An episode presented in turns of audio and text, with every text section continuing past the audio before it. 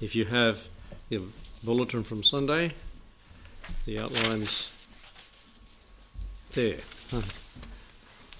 As I said last week, after finishing the study, I'd like to go through what Ryrie wrote, and I put it in a form of an outline there in the bulletin about being filled with the Spirit. Um, this is the crux of the power of Christianity, really. And without the Spirit, we can do nothing. Without Him, we can do nothing. And it's in the power of the flesh that we often try to do things because we're in a rush and don't spend that time necessary to get things right ourselves with the Lord. And, um, you know, the, the dates arrive, the sermon's got to be ready, or the Sunday school class has got to be taught, and um, we go through it mechanically. We just get it ready like that. And that's not what God wants. God wants us to be filled with the Spirit when we minister for His glory. And we're in Ephesians 5, verse 18. Be not drunk with wine in which is excess, but be filled with the Spirit. And let us pray. Thank you, Lord, again that we can look at this verse and have more insight from others that have put things together. And Lord, I pray that we might see the absolute necessity of being filled with the Spirit to do the work of the Lord, to have the power of God present in our lives. And I pray that you'd minister mightily to us and through us as we individually go out, as we've just sung, to have another opportunity to talk to another sinner, that they might be saved by grace and walk on with us to heaven. Bless the word now in Jesus' name. Amen. and we're looking at how to be filled with the Spirit and maybe touch on how to be thrilled in the Spirit. Um, the first is there is it's a command to be filled that we looked at last time. It's it's not an option. And be not drunk with wine, be filled with the Spirit. Um, how often? See if you're listening last week. Do we need to be filled with the Spirit? Daily regularly. Um, whatever task there is, sometimes there's a new task. Sometimes there's a new challenge, a new sin to face that we haven't faced before. You know, as we mature and grow in our in the Lord, there's these different things come our way, different different experiences of life. You know, when I was a child, I spoke as a child, I acted as a child, and when I grew a bit, bit older, I did different things, and then different things, and then I got a job, and I got a car, and I got res- uh, hopefully got responsible. And had responsibilities and become a, a, a parent and, and all it goes, all the different experiences of life we face that we need to have the presence of the Lord with us to answer questions and how to do what we're facing. In the book of Acts, chapter 2 and verse 4, Acts chapter 2 and verse 4, we read, and they were filled with the Holy Ghost and began to speak with other tongues as the Spirit gave them utterance. So this is the occasion of the of Pentecost. And they were filled with the Spirit to empower them, and it's not going to happen again, to speak in tongues, to get the message out to all those Jews from all around the world that had come together together for the feast and uh, for the Feast of Pentecost, as it is here. That's why it's called Pentecost, 50, day, 50 days after the death, burial, and resurrection of the Lord. Penti, Pentagon, 5, 50. And so they were empowered for that. If you go to chapter 4 and verse 31, you think, well, and this is where the charismatics get wrong. Well, they were filled with the Spirit then, and they're just filled with the Spirit. That's it. No. Need again. Chapter 4, Verse 31, we read there, And when they had prayed, the place was shaken where they were assembled together, and they were all filled with the Holy Ghost, and they spoke the word of God with boldness. So you see, persecution has started. They need a new feeling because there's a new problem. They, they, were, they were being they were under persecution, as it were. It was getting harder and they needed boldness to speak the word. And that might be us on occasions where there's people that we'd like to talk to and we haven't got bold enough to talk to, maybe because we haven't got the Spirit of God. We haven't been filled with the Spirit to do that task that He has for us. So, how often? Be being filled is the word that we said last week. Even when sin breaks upon our bow, when we are tempted to sin, be filled with the Spirit, be Spirit controlled. Confess the sin if we have committed it. Or before, ask for strength to get over it and through it. The, the Lord will not allow us to be tempted above that which we are able, but will with the temptation provide a way of escape. And it oft is the power of the Spirit. So it's a command to be filled. There's the conditions of being filled that we have second le- in the, the second point there. then I read a little here. A lot of Christians think that filling comes in answer to some sort of towering or agonizing prayer. But we search the New Testament in vain to find an example of believers praying for the filling of the Spirit after the day of Pentecost. I didn't pray for it. They did what they knew was right and they were filled. And it's not like a, you know, like a cup and feel yourself filling up. No, it's not like that. You know, if you're walking in obedience to God, that it's automatic. and so it's only automatic when you get right with God and we walk right with the Lord. And it's not by a towering, agonizing prayer. Um, it's said here the nearest thing to such an example is Paul's prayer for the believers at Ephesus in Ephesians 1:17.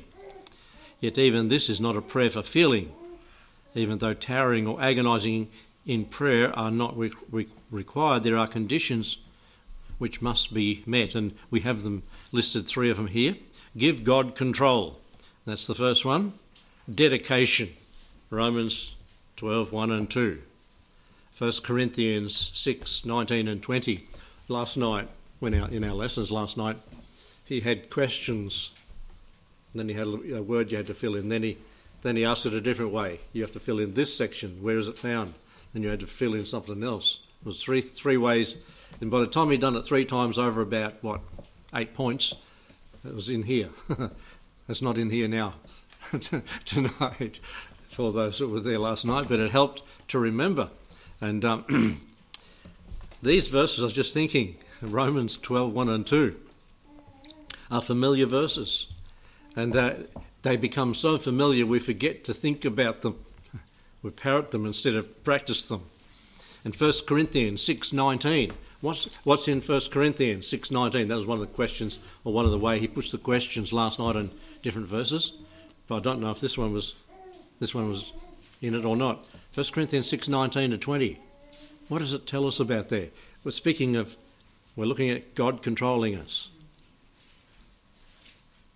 Know ye not that your body is not the, it's not your own.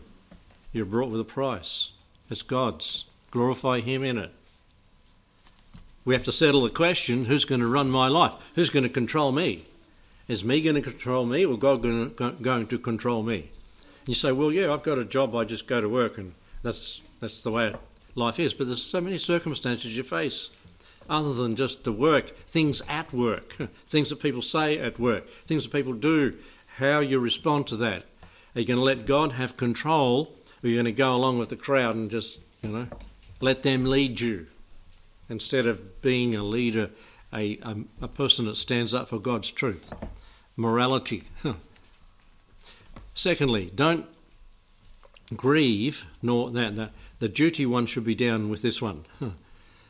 In 1 Thessalonians 5:19, if you've got that outline, don't grieve nor quench the spirit. Just over in Ephesians chapter 4 and verse 30, speaking about the presence of the spirit, grieve not the spirit of God. Who's been grieved today? Who's been grieved yesterday? somebody did or something did it. Circumstances or a person usually. And uh, you were grieved with the situation. God, the Holy Spirit, is a person and he can be grieved. God can be grieved, but God, the Holy Spirit, through the Spirit that he, we grieve God. Um, in 1 Thessalonians chapter 5, verse 19, the other one is quench not the Spirit. That's just, there's a lot of little sayings, in, like little one line verses there. Quench not the spirit. You know, a few years ago, I don't know what what it was all about, but they used to have people turn up buckets of ice water with ice in it on the, on the heads of people. What was that about? For something? Say? Raising money. Raising money, Yeah, okay. It was, and I'd stand there with their good clothes on and get a bucket of cold water poured over them. I thought, well, I don't know what the purpose is. You have to wash your clothes now. We're waiting. Go get. But we do that to the Spirit of God. And if he's got a bucket of cold water poured over him, he's not going to be very active in our lives. And we can quench him by so many different things, even our thoughts. God knows our thoughts are far off, and the Spirit of God's living in us. He knows our thoughts. So there's conditions for being filled. Don't give God control. Don't grieve. Don't quench the, the Holy Spirit by our speech, our sin, our selfishness, our self reliance, self control, attitudes and actions. You could go on with a list. And thirdly, live a life of dependence on the Spirit. And that means walking in the Spirit. Spirit. Galatians chapter 5 and verse 16. This I say then, walk in the Spirit. It's like one foot in front of another, just keep plodding along. Walk by the Spirit, and you shall not fulfill the lust of the flesh. But if we don't walk in the Spirit, we walk in our own self strength, then we will commit the lust of the flesh. We will be involved in those things in verse 17 and following. The flesh lusts against the spirit, and the spirit against the flesh. Where's this happening? Inside of us as Christians, and they're contrary to one another. It's not happening in a non Christian because he hasn't got the spirit. So there's a, a battle going on within, contrary one to the other, so that you cannot do the things that you would. You know what's right to do, you'd like to do that, you would do that, but you end up doing, we end up doing what's wrong because we yield to the flesh and not the spirit. If we're led by the spirit, you're not under the law. Praise God. We're under grace. We've got the Spirit of God to live the Christian life. So when these conditions are met, the Spirit control automatically automatically follows. the, thir- the third point there, the consequences of being filled, is Christ likeness over in the book of Romans, chapter 8 and verse 29.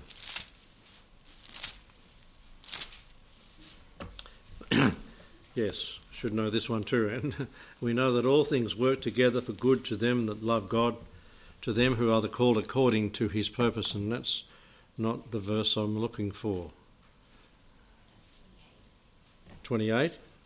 Okay. Oh, okay. I was reading 28. 29.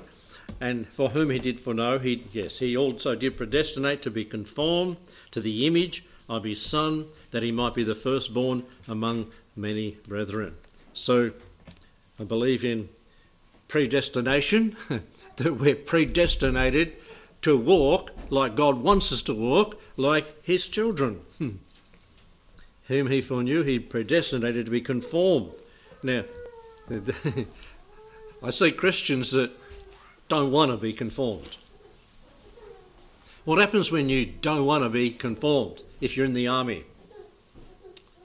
What do they do to you, Gerald, if you're in the army and you won't conform to the standard? yeah, that's right. In Gerald's day, it was a lot tougher than what it is today. What'd they do, Doug?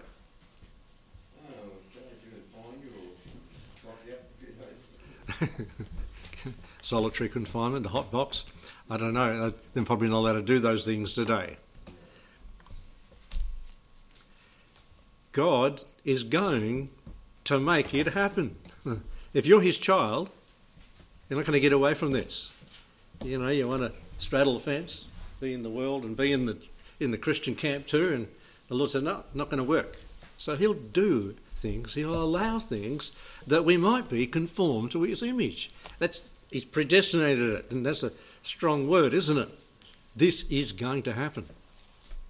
And I see Christians that don't want it to happen, and I'm not going to say anything, I'm just going to let it happen.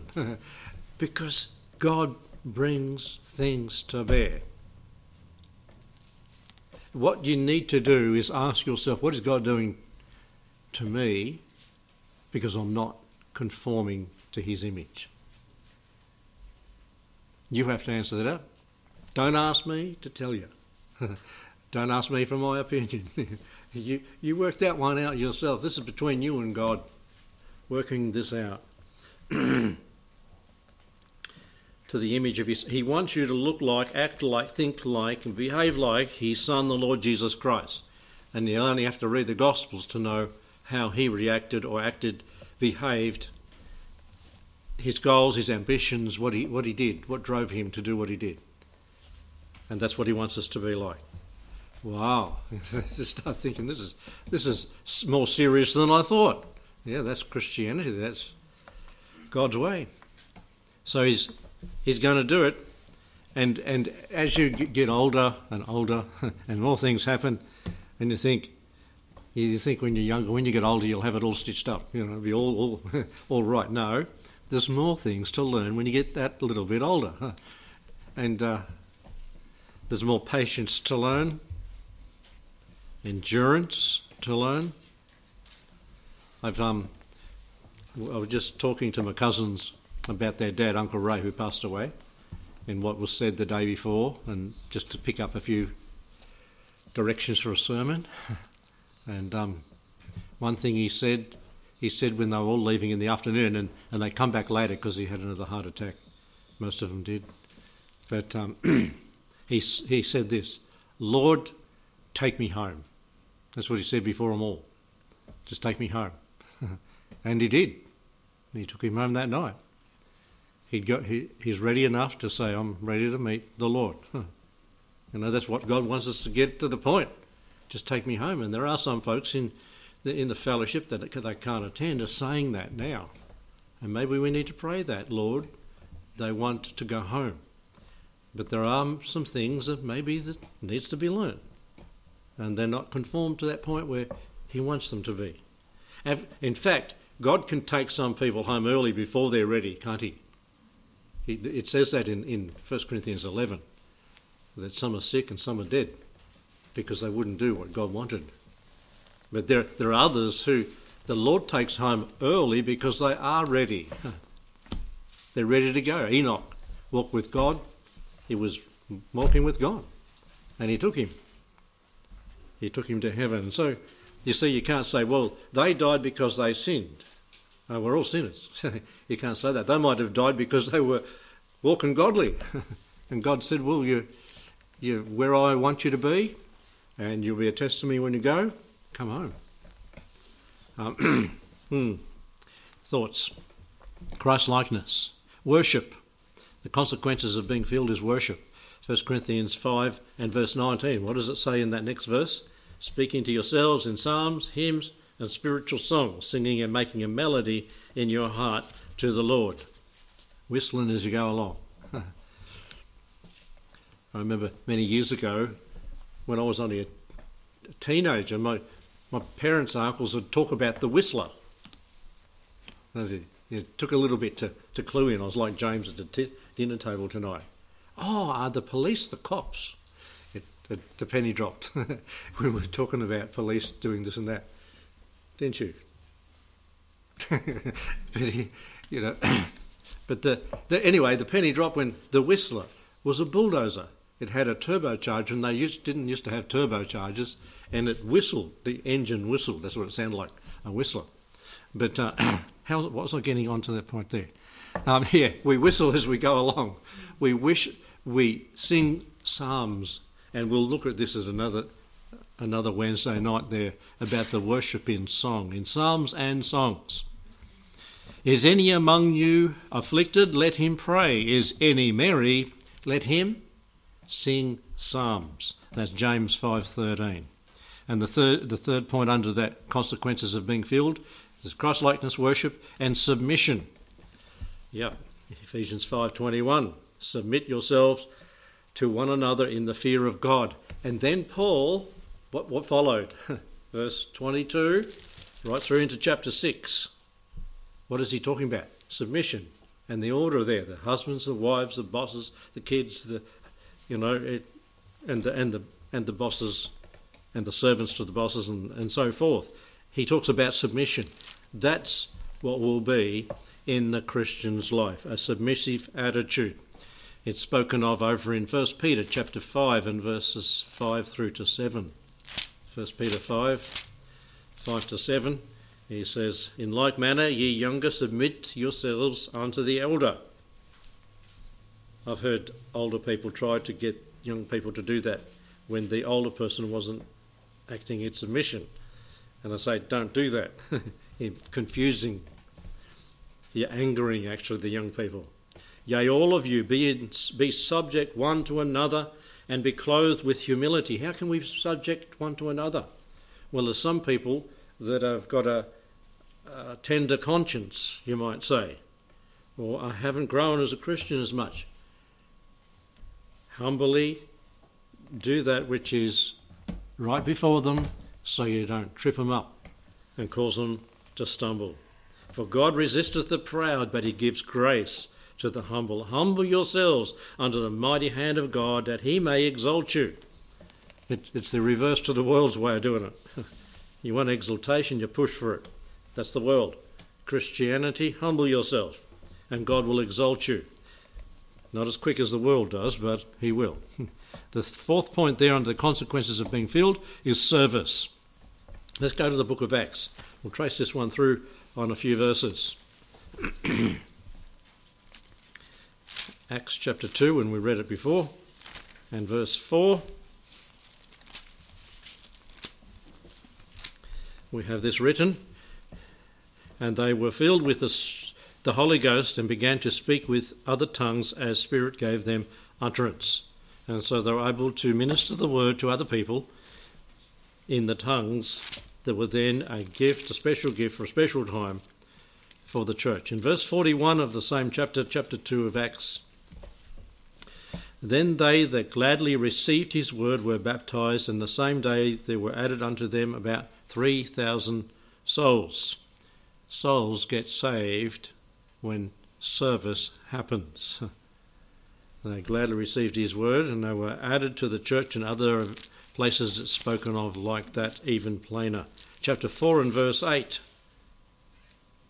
of the book of Acts. We read, Then Peter, filled with the Holy Ghost, said unto them, Ye rulers of the people and elders of Israel. What was he doing here? What sort of service? You're preaching.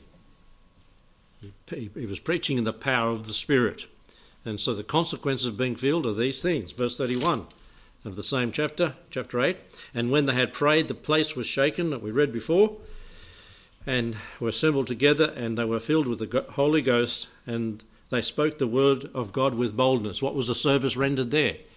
Speak the word with boldness, or spoke the word with boldness. That's another one of the, the, the things that happened. Chapter 6 and verse 3, and all written down on that bulletin there, but 6 and verse 3 Wherefore, brethren, look among you for seven men of honest report, full of the Holy Ghost and wisdom, whom we, we may appoint over this business.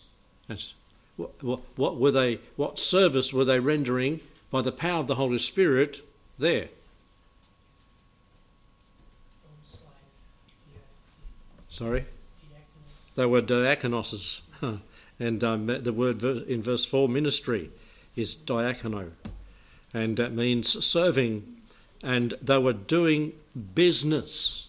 Uh, last night, actually, yeah, he was talking. Anything you do, if you're going to do it, do it to the best of your ability. You're doing it for the Lord, not for the people.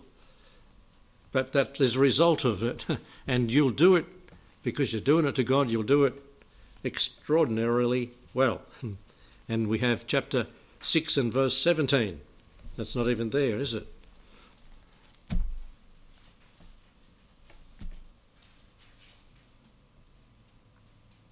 Well, let's go to 11 and verse 24.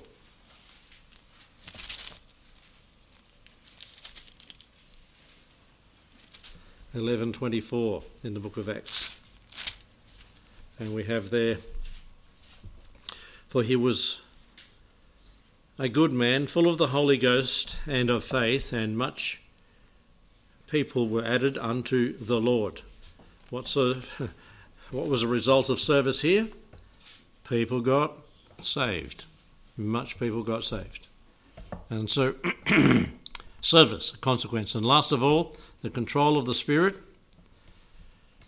having been filled, having been filled with the Spirit, the control of the Spirit. And I'll put down, read a little bit from here in the, in the conclusion.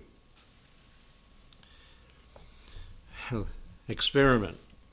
Have you ever been in a meeting where the speaker has asked those who are filled with the Spirit to raise their hands? I haven't either. You'd sort of, and then that's usually the response. Um, you probably, he goes on and read, it reads, You probably saw much hesitation to do so. Sometimes the speaker will then urge the people to yield themselves and then stand up and declare they're filled. Maybe that's a bit quick. You've got to get things right with the Lord. Which is right, the reluctance which most people seem to have, or the aggressiveness that some do have. In a certain sense, both emphases are correct. On the one hand, it's true that when one yields control to the Spirit, the Spirit does take over and fill that life. But we've got to do the yielding. And we've got to do Romans chapter 6. On the other hand, the hesitation comes from a realization that no one has arrived and there always will be additional areas of life which need to be brought under the Spirit's control. And that's why the hesitation. And that's right too, isn't it? And uh, we, we, don't, oh, I'm, yeah, and, and some churches, you know, I'm filled with the Spirit and I'm standing up and I'm going to preach and I'm going to, wait a minute, wait a minute. What sort of churches are they? Charismatic churches. And, um, and they'll go off in a tongue. And when they could really speak in tongues back in the early church, they were all jumping up and they're all going off together. It's like every one of us have been up, stand up preaching together, and all in different tongues that they were speaking. And and what did Paul say? If an unsaved person comes into this church, they say you're mad. They'll say you're mad. And that's right. and Paul said, one at a time, when he's finished speaking, the gift that's given to another to interpret it will tell us what was said. And so it's like preaching edification. Now, that was only back in the early church, only for then. And just pull that example from there. But the control of the Spirit, having been filled. Have, have you ever, and you'll know this from what happened inside, have you ever been speaking to somebody, witnessing for the Lord? and you just come up with things and ideas and verses and um, not arguments. I don't say we should argue one into to being a Christian, but the ideas come there that just flowed out, and you didn't have to. And the conversation went, and it was directed by the Lord. You knew this is not me; this is the Lord directing it. And it's a, you walk away from that and say, "Praise the Lord." you really get excited about when that happens, don't you? Well, I do. and we're sitting on a log in a bush, um, sit, sitting on the bank of a dam, just different places, talking over the fence to the neighbour, where it happens, and the Lord uses you. Pray for that to happen, because when that happens, if God's working through you, He's also working in that other person who's not a Christian. He's doing what uh, Hebrews chapter 6 talks about enlightening them. They're tasting the word of God. From your lips, they're hearing it and they're tasting it and there, there could be a transformation happened in a moment. I remember talking to a fella and, and that, and it was just, you know, the, the Lord was leading the conversation. I knew that, and I didn't see anything happen. And some weeks later, he was in my shed, and I was talking to him. He said, Oh, yeah, I, I believed the other day when you were talking to me. right, okay. I didn't ask for a confession or anything, but that just happened. And so the Lord can be doing it and you can go away. You know, one sows, one waters, and God gives the increase. So pray for that dedication, that commitment, um, letting God have control, grieving not, quenching not, living dependently on the Lord at Christ likeness, and see what God can do in your life.